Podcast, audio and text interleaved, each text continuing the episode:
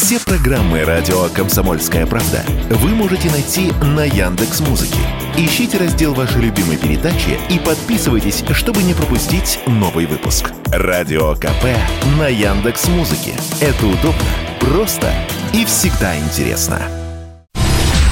Это прямой эфир «Радио Комсомольская правда». В студии Михаил Антонов. Здравствуйте. Уголовное дело в отношении Евгения Пригожина будет прекращено. Он, Пригожин, уйдет в Белоруссию. Об этом заявил Дмитрий Песков буквально несколько часов назад, вчера вечером. И вот этими заявлениями, собственно, и был погашен тот самый конфликт, который начался, ну, вот больше суток назад, когда сначала глава ЧВК «Вагнер» высказал претензии, в очередной очередной раз претензии Министерства обороны, а потом, назвав это все маршем справедливости, оказался в Ростове-на-Дону, взял под контроль аэропорт, городскую администрацию, штаб Южного военного округа, а часть вагнеровцев отправилась на Москву. Правда, не по крупным трассам, а по мелким трассам они ездили, что, собственно, не меняет сути дела. Ну и после этого этого с тревогой не только у нас в стране, но и на Западе следили, а чем все это закончится. Но в итоге завершилось переговорами, которые провел Александр Лукашенко, президент Беларуси. Вот. И уже по итогам этих переговоров Дмитрий Песков сказал, что ситуация с этим мятежом никак не повлияет на ход специальной военной операции. Бойцы ЧВК «Вагнер», которые отказались участвовать в походе Пригожина, подпишут контракт с Министерством обороны. Александр Лукашенко, президент Беларуси, сам предложил себя в качестве переговорщика, так как знаком с Пригожиным более двадцать лет. Ну и под гарантией президента России вот Пригожин уйдет в Белоруссию. Под словом «уйдет» не совсем понятно, будет ли это Пригожин плюс ЧВК «Вагнер», либо просто Евгений Пригожин. Появятся новости, обязательно об этом будем сообщать. Ну а с нами на прямой связи первый зампред комиссии по СМИ Общественной палаты Российской Федерации, журналист Александр Малькевич. Саш, приветствую. Да, добрый день, привет. А, Саш, вчера Александр Дугин написал, я процитирую. Оказывается, что подставить президента и народ, действуя в тени, якобы от его имени, могут многие. А вот спасать Отечество в критической ситуации – это не по их части. Лучше купить дорогие билеты. Вчерашнее дезертирство элит подлее, чем верхний Ларс. И действительно, вчера, ну, билеты на самолеты до Армении или до Турции там взлетели в разы. Под двести тысяч, под сто пятьдесят тысяч. Да, да. Бизнес-джеты вылетали. И э, я понимаю, что некоторым было страшно.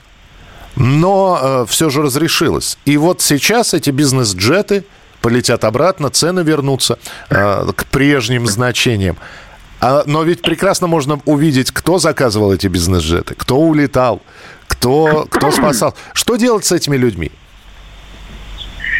Ну, мы здесь возвращаемся к разговору и про тех, кто сбежал в прошлом году, да, и про артистов, которые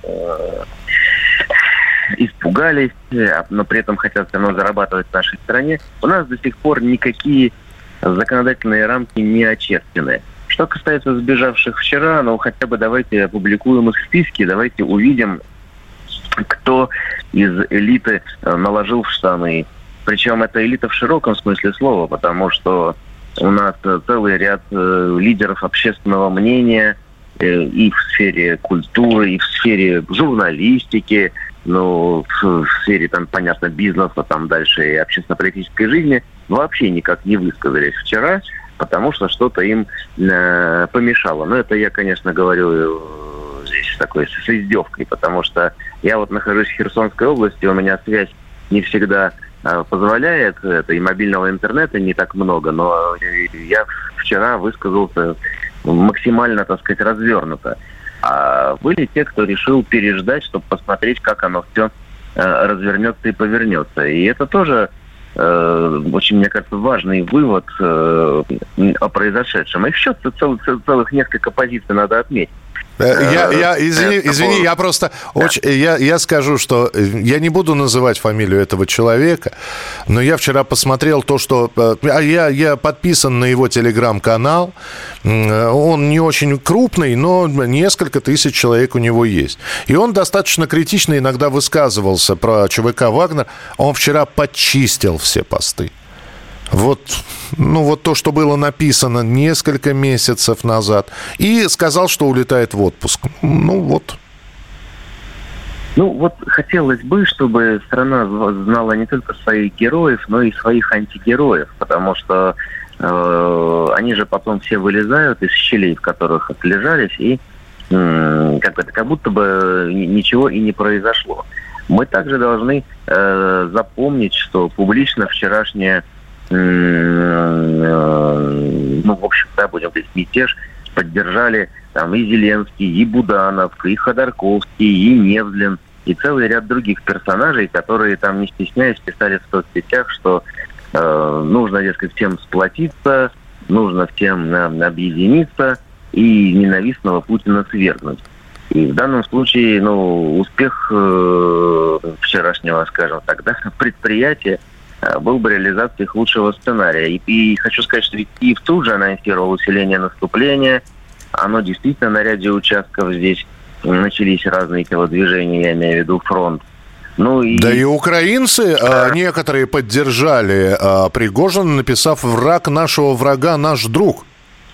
Да, да, именно поэтому вот я, находясь здесь, в новых регионах, вижу, насколько болезненно миллионы наших новых граждан э, эту ситуацию ощущали, через себя пропускали, потому что получалось, что все, за что они страдали много лет и гибли, и они, и их родные, э, все вот могло быть перечеркнуто в один мах. Это я еще не говорю о том, что США приняли решение публично, да, отложить введение санкций против э, Вагнера, э, потому что зачем-то посчитали, что это все как бы играет, ну, как бы в их пользу. Uh-huh. Это, конечно, ну, такой тоже плохой звоночек. Из плохого я что еще хочу сказать? Вот мы с тобой обсуждаем лидеров общественного мнения, которые наложили в штаны или убежали там куда-то. У нас ведь и ряд руководителей самых разных структур долго думали, стоит ли им там выступать в поддержку президента. Делали это как-то, так сказать, для галочки в последних рядах. Есть еще два вопроса. Ну вот посмотри, там в Липецкой области взяли и, и разворотили дороги, там чуть ли не мосты стали разрушать. В общем, наломали дров, а теперь выступили с заявлением, что им нужны деньги из федерального бюджета все это починить. Ну, как бы прекрасно есть русская поговорка, да, там заставь дурака Богу молиться, он лоб расшибет. Или дурная вместе голова тем... рукам покоя не дает. Да, да. Вместе с тем есть вопросы и, и другого порядка. Ведь если э, взять за основу утверждение, что в Ростов вошли пять тысяч м, бойцов Вагнера, то тогда возникают вопросы. А у нас э, любой город-миллионник, вот могут зайти пять тысяч человек и взять его. То есть здесь тоже было бы неплохо, чтобы, ну, кто-то вышел и рассказал, а почему так. Потому что, ну, вот Воронеж город-миллионник, Ростов город-миллионник, э, ну, Белгород полмиллиона. А если это будут, там, не ЧВК Вагнер, а вот до сих пор не признанная экстремистской террористической организацией, вот это эр дэ ка, mm-hmm. русский, так называемый добровольческий корпус, а если... их подойдет, прости господи, пять тысяч человек, они тоже зайдут свободно.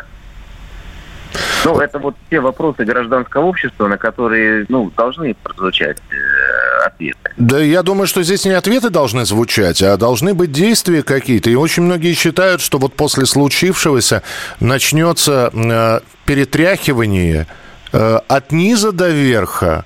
Вот будут, будут ли перетряхивания, Саш? Ну, видишь, мы же здесь с тобой разговор двух журналистов публичный. Мы же не эксперты по перетряхиваниям, и тем более не люди, работающие в структурах, у которых есть на это полномочия.